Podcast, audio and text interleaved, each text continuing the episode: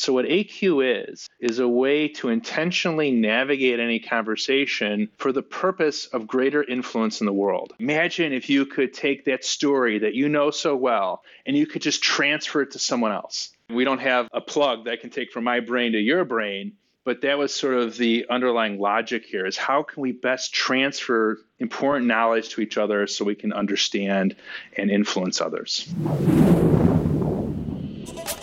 this is the erp organizational change journal podcast brought to you by nestell and associates a newport beach california based erp organizational change management firm serving the private equity industry the ERP OCJ seeks to share expertise, insight, experience, and research, and to create effective conversation to help guide ERP organizational change to real, measurable, and verified success. And now, here's your ERP expert and host, the founder of Nestell and Associates, Dr. Jack Nestell. Hello, everyone. Jack here. In today's episode, we're diving deep into a subject that's redefining the way businesses communicate and lead answer intelligence, or AQ. This approach, rooted in the science of questions and answers, offers a strategic framework for decision making, leadership, and effective communication. As our business landscapes evolve, understanding and leveraging AQ can be the key to heightened influence and success. And I believe that delving into the nuances of AQ is not just enlightening, but essential for our listeners involved in private equity M&As, IT governance, and more. So let's embark on this journey to elevate our communication and decision-making prowess. We have with us today Dr. Brian Glibkowski, the creator of Answer Intelligence, or AQ, and the CEO of Semplar Science. His groundbreaking work has not only been recognized by the Association of Human Resource Development, but has also carved a niche in the world of leadership and communication. Author of the notable book, Answer Intelligence, Raise Your AQ, Brian takes a scientific approach towards understanding and delivering answers in business and daily life. Joining us from the greater Chicago area, Brian, welcome to the show. Jack, it's my pleasure. Thank you for having me. You bet. I'm, I'm really looking forward to this conversation. What a intriguing and interesting topic we have today for sure. But Brian, before we get started, can you tell our listeners more about yourself? Yeah, my background is essentially a management professor. And in that background, I did research on questions that I published in academia. And one, I made one simple observation that we know a lot about questions. You know, going back to grade school, we learn about the six WH questions, open and close uh. questions. And that really led me to wanting to understand the answer side of the equation better. Interesting. Well, let's dive into some of these questions I have for you today. And and Brian, thank you again for sharing more about your journey and accomplishments and your insight. I assure our listeners is going to be quite interesting here on a topic that's innovative, I would say it's an honor to have you here and with someone with your expertise. I think that uh, conversations like these are pivotal for our audience as they offer insights that can be game changing in the evolving business landscape, and that the principles and applications of AQ can provide a unique edge in decision making, leadership, and overall communication. And Brian, again, we really appreciate your taking the time to share your knowledge within our community here. Listeners, all of us here at the ERP OCJ hope you find this podcast useful as we share lessons learned, discover best practices, and explore the human element components of ERP organizational change. Please stay with us to the end. Brian will give us his actionable golden nugget of advice based on today's conversation, and I will recap today's key discoveries and offer my suggestions on how to implement what we've learned. Our conversations here at the ERP OCJ podcast are built around the listen and learn approach, but it's when you apply what you've learned that you begin to move the needle forward. So let's dive in. Brian, I would like to maybe ask three or four questions regarding the science behind AQ and just really understanding exactly what is AQ, answer intelligence, and its impact on business leadership. So, with that, can you briefly explain the concept of answer intelligence or AQ and its origins a little bit more? Yeah, let me explain the concept of it and then and then the origins. So basically we're all familiar with questions, you know, 6WH questions, why, what, how, when, where, and those are great.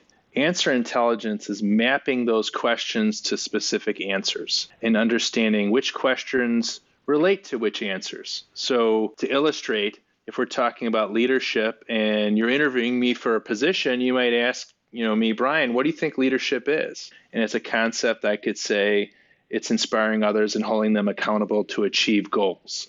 That's a definition, it's a concept. As a metaphor, you know, I could say leadership is like two ropes, and I can have my fingers extended, and I could say, you know, my, these two two fingers extended. You know, when you inspire others and hold them accountable by themselves, that's great.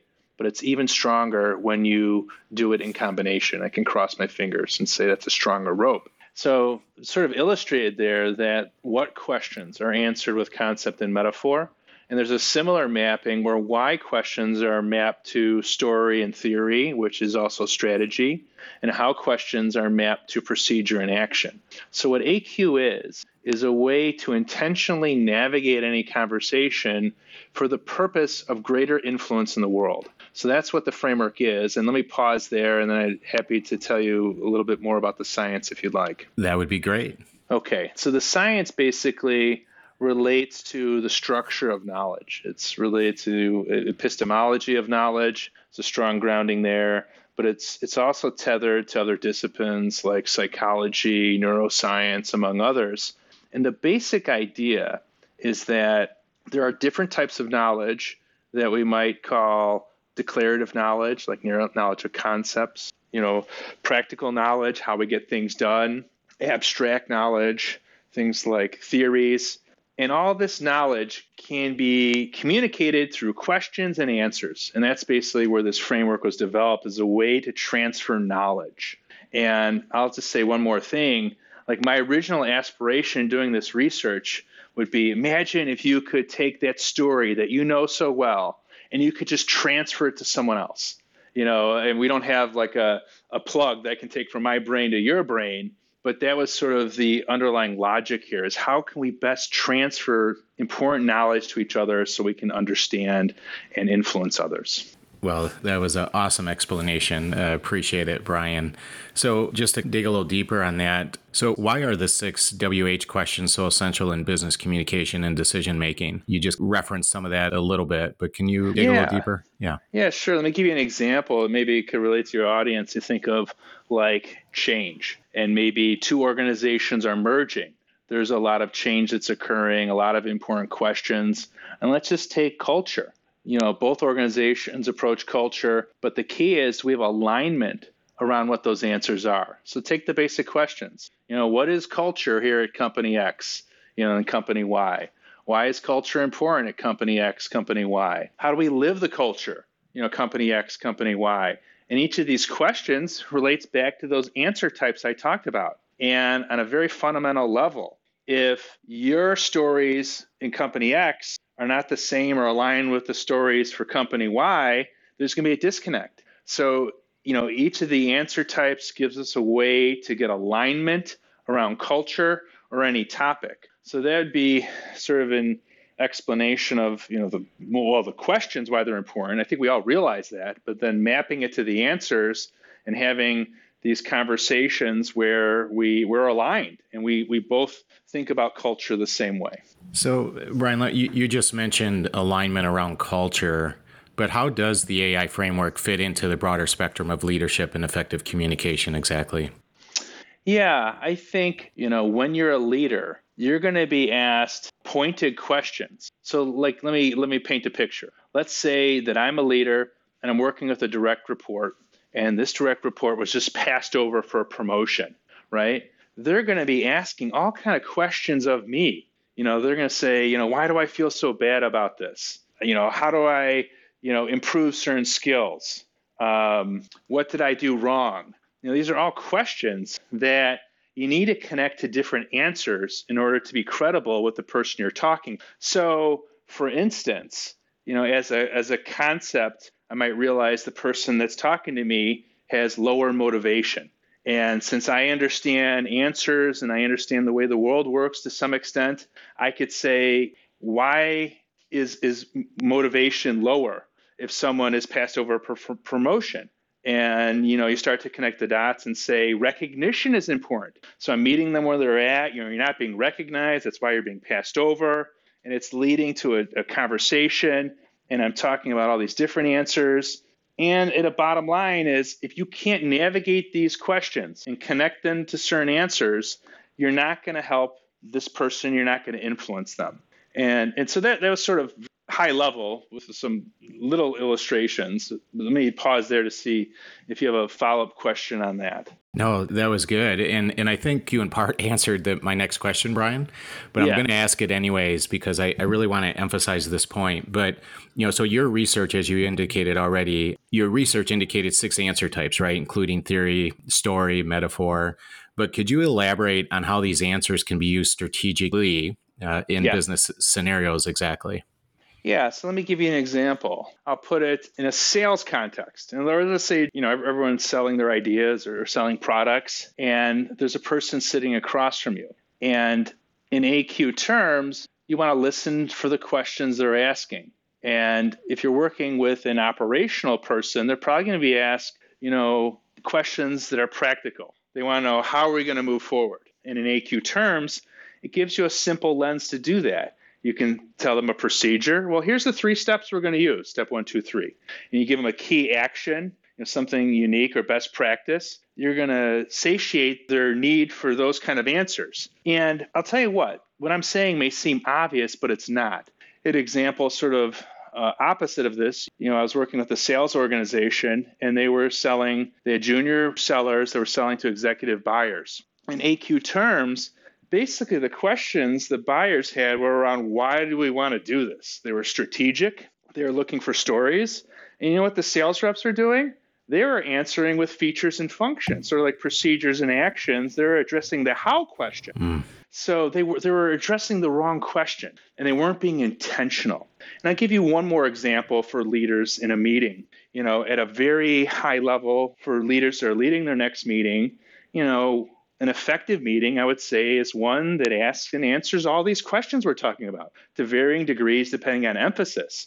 But I would assert that every one of us, including myself, have been in meetings where it becomes story time, right? Susan tells a story, John tells a story. We're 30 minutes into the meeting and we feel like we've made some progress, but at the same time, it doesn't feel satisfying in AQ terms, what happened was the meeting was not navigated intentionally. You know, mm. we, we allowed people and accepted any answer, basically stories, yep. and we didn't really address the other questions like, well, what was the point of the story? Trying to get a concept. Well, how are we going to implement this procedure in action?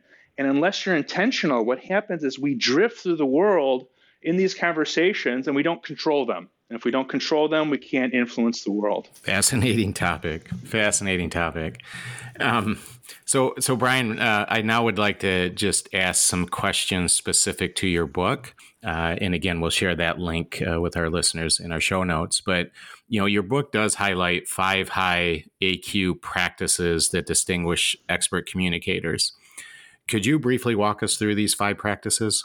Yeah. So the first practice is provide six answers, and it's it's really be able to provide six answers, but provide the best singular answer. So, for example, if I go to the convenience store and I ask the convenience store clerk, "How do I find a Mars candy bar?" What I'm really looking for the convenience store clerk to do is give me a procedure. The three steps: go down this aisle, take a left, bottom shelf, grab the candy bar you know, I don't want a story about Mars Candy Bar. So it's the, sort of that spirit. You know, if you are talking to someone, they're asking you a question, what is the singular best answer you could provide? That's what high AQ practice one is. And we all appreciate that when we're, we're talking to someone and we ask a question, we get that answer that we're looking for, that answer type. So that's that's practice one. Should I move on? Yeah, please do. Please okay, do. So everything builds off practice one. Practice two is answer twice. So, for important why, what, and how questions, you want to answer twice to sort of appeal to the logical side of the brain and the emotional side of the brain, subjective side of the brain. And the AQ circle, it's a framework. There's answers on the left side, theory, concept, procedure, and answers on the right side, story, metaphor, action. So, I've already given you the example of leadership, right? Where I said it's about inspiring others, holding them accountable, and then the metaphor of the two ropes. So if you answer twice, you're providing both answers seamlessly in one utterance. And, and that's going to sort of you know trigger both sides of the brain. So the idea with the answer twice is you want to do it for emphasis. You know, someone doesn't understand something, or when there's a very key point you want to make, but you don't want to do it for every answer because you'd be droning on. So that's uh, answer twice. Mm-hmm. And I'll just move on to the next one is answer in complements. So that's the idea that certain answers in combination will best fit each other. So, an example there would be if someone listening is in mentoring training, I could define what mentoring is. You might have an implicit or explicit question. I could say, Mentoring is helping others to become their better future selves at work. It consists of career support, social support, and role modeling. And you may logically say, wow, that's a great answer right? And I could elaborate a little bit more and define each of those pieces. But then in a conversation, you're, you're likely to move to adjacent answers. So you're going to say, wow, so I understand what social support is, but how do I provide it to my mentee? And it's next to each other on the, on the circle. So it's adjacent. And I might then proceed to give you an example of how to provide social support. I would say, here's a three step procedure for social support. Step one, you have your door open. Step two, someone comes in. Step three, you, you know, you ask them if, if this meeting will take less than five minutes. If so, you meet. If not, you schedule some other time. And the whole point of that procedure is it's very consistent with social support, unlike task support, because when someone's in pain, let's say you come to me and you're in pain emotionally, it's like a fire that you need put out right away. And if, if we don't meet right away, then it's going to fester in you. So that's an example of how you, you progress in conversations using complements. So that's uh, high AQ practice three. High AQ practice four is style. So in my aforementioned example, if I'm working with an operations person, you know, I, I, they're probably going to want practical answers. Those are procedures and actions. So, regardless of the questions being asked at a higher base rate, I'm going to be more focused on procedures and actions if that's the style they prefer. And there's three styles in total. There's practical procedures and actions. Analytical is concepts and theories. You know, we've all been around those big thinker types that like that. And then relational is stories and metaphors connecting to emotions and experiences. So, what Answer a Style is saying is you can profile individuals, profile yourself, profile others, and you want to sort of provide answers that are consistent with the styles they prefer.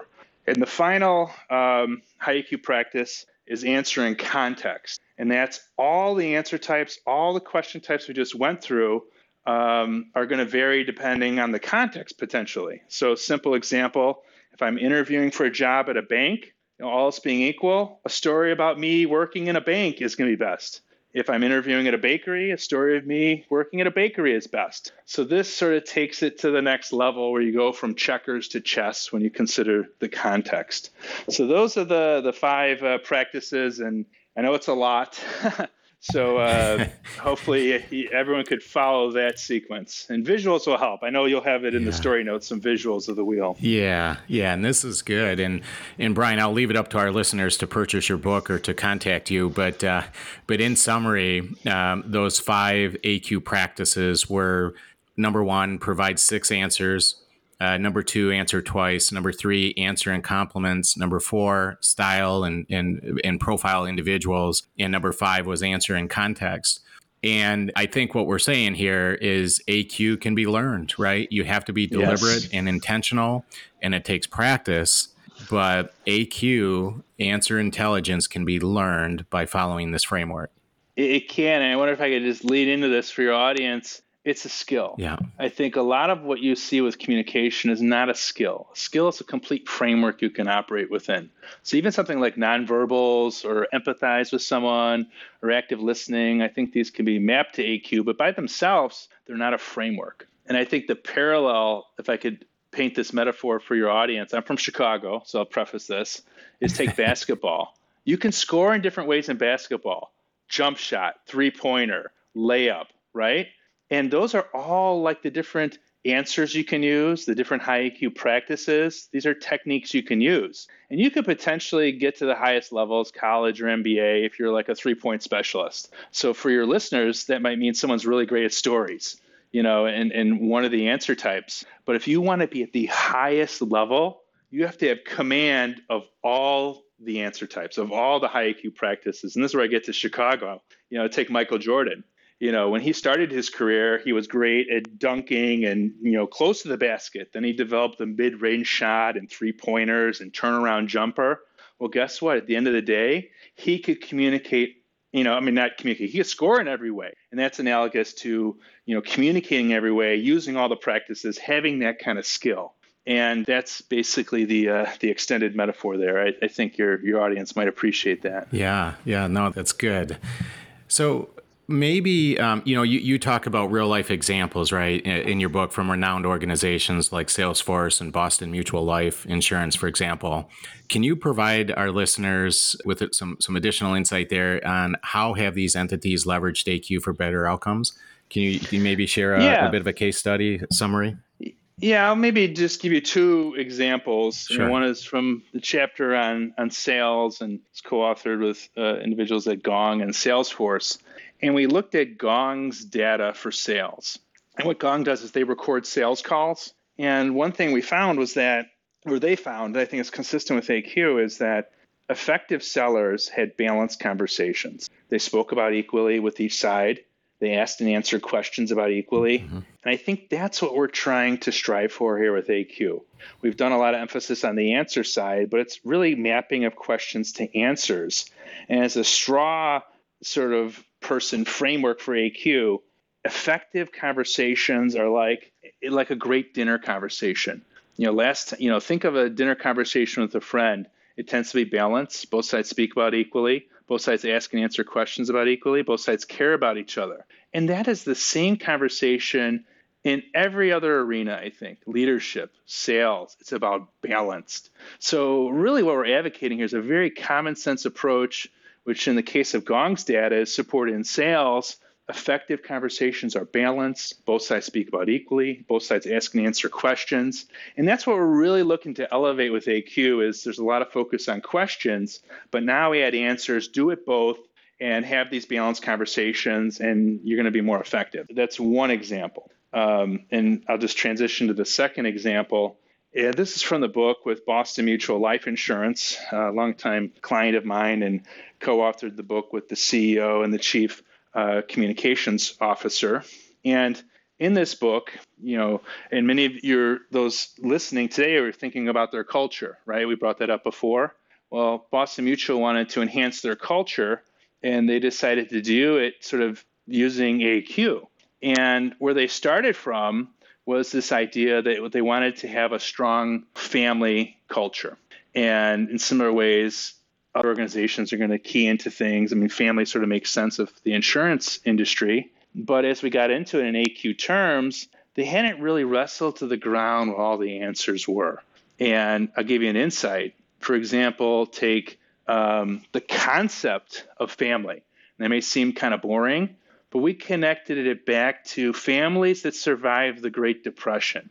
Those families had three attributes they were flexible, they were cohesive, and they communicated well. Now that's powerful. As opposed to, you know, we're a family in some diffuse way. They've defined it as a strong family, broke it down to those dimensions. And now, as you connect that to different answer types, like, say, a procedure by which a customer service team is going to do their work, they're connecting back to those principles and saying, how do we do customer service that's cohesive, that's flexible, that we communicate well?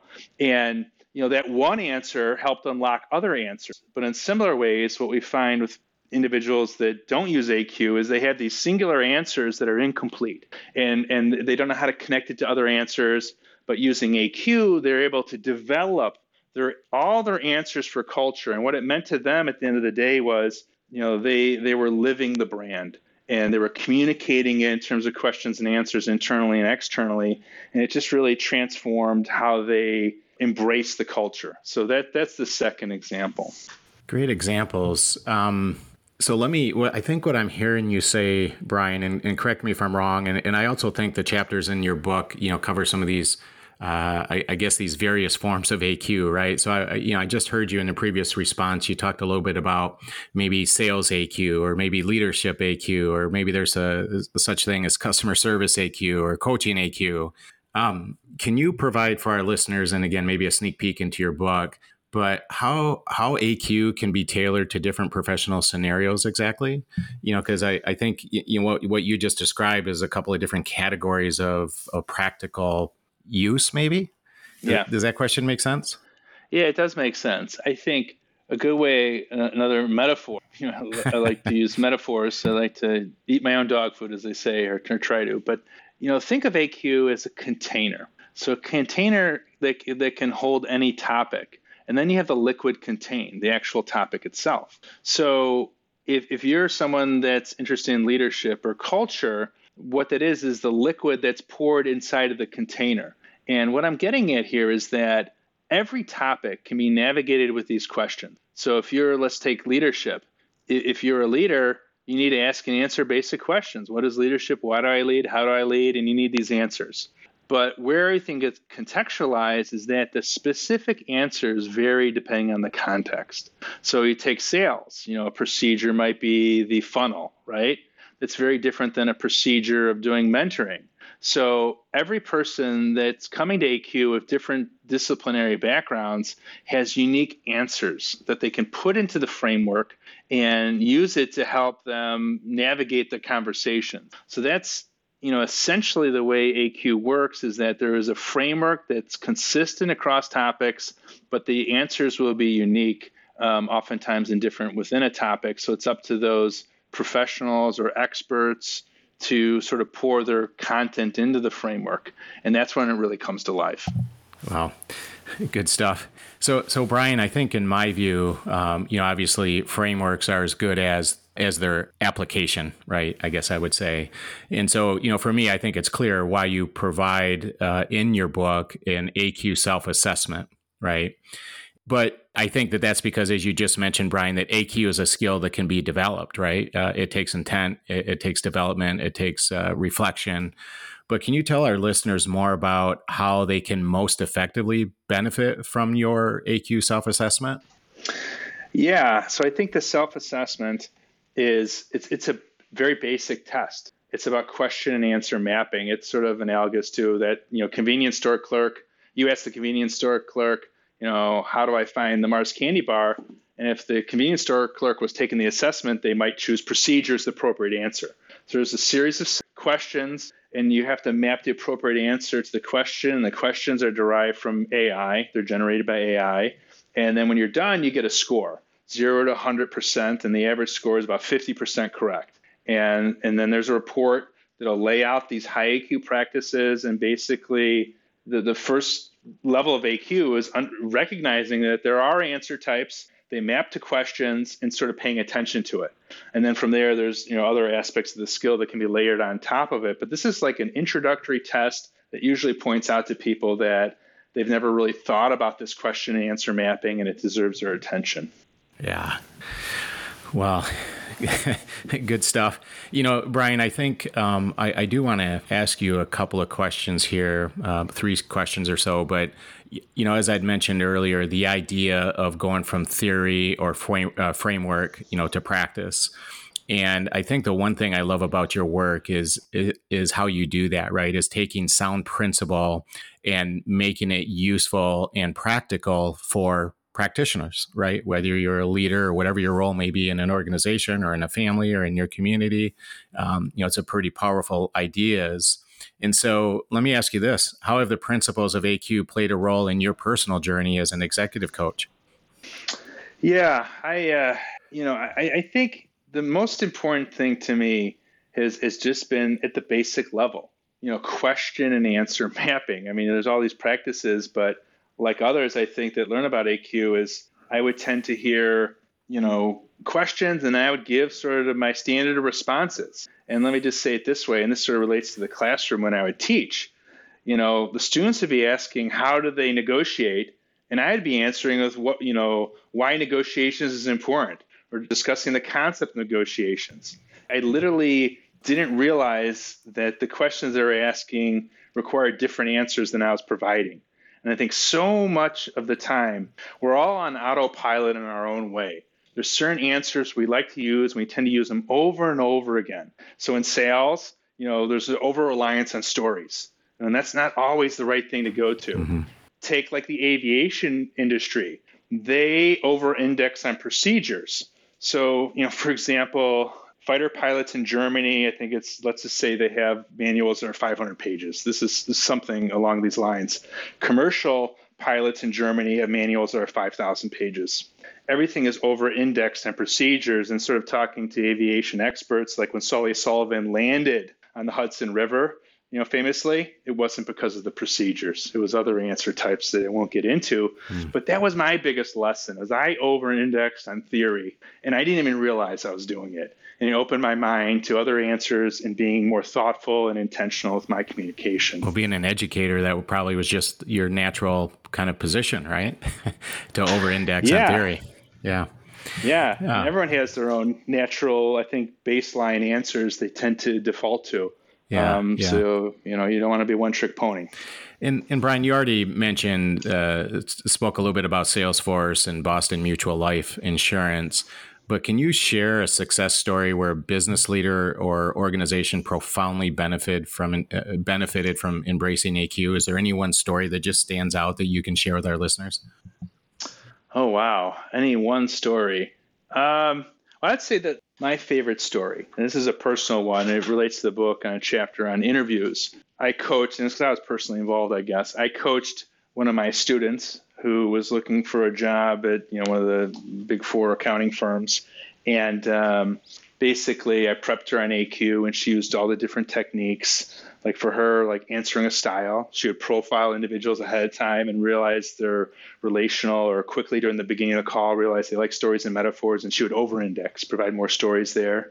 Or answer with complements. The extreme form is all the answers. So she would go through an interview and she would provide all the answers on her number one soft skill she wanted that person to know who her candidacy was and communicate to others, even if their questions were not really great. She moved them to all the answers. Long story short, they told her that, you know, the job she took, that she was the best, she had the best communication on an interview they've seen from, you know, any college student. Hmm. And to me, that's a personal example but it was one that I was most directly involved with. A lot of the work with AQ, we work with partners around the world in 19 countries, coaches, consultants, and trainers. So I'm not always directly involved with their success stories. I sort of hear about them secondhand, but I witnessed that firsthand, and I think it, you know, to me, validated the research I've been doing on AQ, and it was great yeah. to see a super talented person maybe take it a little bit higher, the next level, so to speak. That's a cool story. Cool story. Okay, Brian, how, how would you respond to this one? Um, in for our listeners that are involved in private equity, mergers and acquisitions, uh, and or IT governance, how can AQ be a game changer for them? Yeah, we're talking change management. We're talking merger of cultures. So the stakes are high. A lot of money is involved. You know, moving parts. So what do you have to get right? The, the important conversations, the questions and answers lined up. So whether that's well ERP systems or different operational systems, or aligning around values, or even aligning around change itself. You know, how effective are we at asking and answering basic and specific questions about change? Like, you know, what change are we, you know, going through? Why is this change important? How do we implement the change? And I'll share, you know, one related insight on this. What we, we've seen oftentimes is that those that are involved in steering the change will ask and answer these questions, and intuitively they have a lot of these answers. They feel really good. But then when it gets pushed down to those rank and file persons in the company, maybe they just push some answers, not really complete, but they're not allowing those rank and file people to go through those same conversations with the questions and answers and not giving that experience. So ultimately, you know, from an AQ standpoint around change management, those conversations aren't occurring. You know, the certain questions seem unaddressed, answers are disconnected to questions, and it's not surprising that you know the change fails. So there's a sort of a broad framing, and then it's sort of leaving you with sort of a specific example around you know having, in summary, questions and answers when we think about the change and then questions and answers when we implement the change and having the same level of rigor and engagement at both levels on questions and answers. If you don't do that, you're going to fall short. Great insight. I love it, Brian. That was great. And I, I really loved your quote. And I'm going to borrow this. Uh, you said, Well, what do you have to get right? The important conversations. um, and uh, I love that quote. So I'm going to borrow that one. Uh, but well said. This is a really cool topic. So, what do you say about this? As someone at the forefront of this movement, right? Or not just at the forefront, but the pioneer of this movement, I would say, right?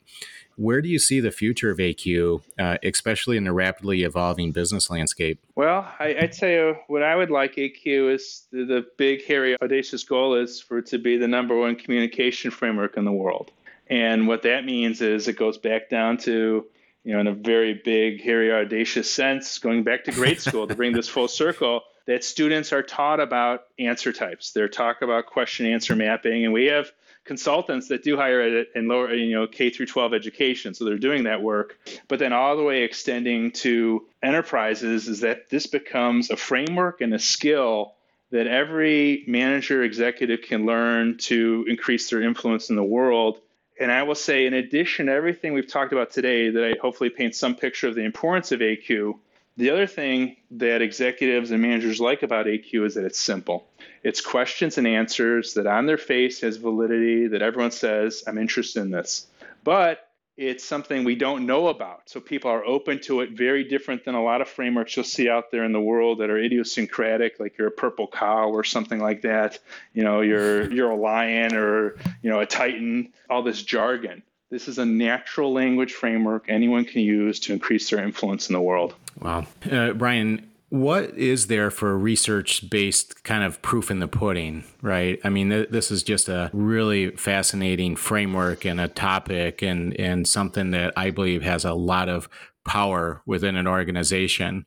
But for those listeners that say, okay, well, what's the metrics? Where's the proof in the pudding? You know, yeah. so for, for example, one of the things that's been pretty common is uh, in, in a lot of great research on the topic, and one includes from uh, Dr. Denison and Denison Consulting, where there is you know pretty objective evidence that those organizations that have strong organizational culture attributes or characters are higher performing organizations in general. And that comes through years yeah. of survey and um, you know building up a database and research and so forth. But what research is there to demonstrate that the aq framework works? Yeah, the, the short answer is yeah, I'm familiar with Denison research, and and that's great. Strong foundation, research built on top of it. The reality is AQ is relatively new. Was the original right. peer-reviewed academic research we did but much more research has to be done on top of it for sure. But I will say this: there are different forms of evidence in you know a very inclusive sense. One of the things I find most heartening about AQ is that you know, we have an AI-infused software platform where you use these answers, the the framework, as well as streaming in these different kind of questions and answers in real time. And to me, is the, the proof is in the pudding and the face validity as you start to in it look at the software and the questions and answers and the results that come back, they just make a lot of sense. And there's a continuum of evidence, and in one end, could be a two by two. You know, you, you want both. You want scientific, academic research, yes, more of it. But you also want the, you know, the face validity and the, the realization that I would say very few of us would say that we don't use stories, metaphors, procedures, actions, etc. So the, the the face validity is very strong, but can always add more research. That's that. That's the point I want to end at. Yeah. Well, good stuff. Well, Brian, um, as we conclude this incredibly insightful conversation, I'd like to ask you for your golden nugget. So, given all that we've discussed today, could you briefly summarize the key takeaways our listeners should remember? So, just leave us leave us with yes. your one insight, kind of condense it into two or three sentences. Uh, what would you like to leave our listeners with? Yeah, I'll be even more compact. I'll say. you know, learn and use the high AQ practices. Those are the principles. Those are the different shots in basketball. That's how you're going to influence others. That's how you're going to score. That being said, the most important thing I can stress for you is to take whatever topic you hold most central to yourself. So you may say, I'm a, I'm a leader. Think of your role, right? I'm cultural steward. I'm a change agent. What, I'm a mentor. Whatever that is, I would challenge you to just take out a piece of paper and see if you can develop six answer types that correspond to whatever that topic is. So, you know, in AQ terms, you want to ask some basic questions. You know, what is leadership? Why do I lead? How do I lead? Develop six answers. And if you do that, then you're really starting to be intentional. And what we found in our research with the best communicators and thought leaders is that they do this instinctively because they think about all these answers and that's that's how they influence others. So if you want to increase your influence for whatever topic is most important for you, write down six answers, think about those, refine them, iterate them, and if you do that, I think you're that that's one takeaway I would highly recommend. Good stuff. Good stuff, Brian. So, as we wrap up today's enlightening discussion on answer intelligence, Brian, I'm, I'm struck by the transformative potential it holds for the world of business and leadership and private equity and mergers and acquisitions.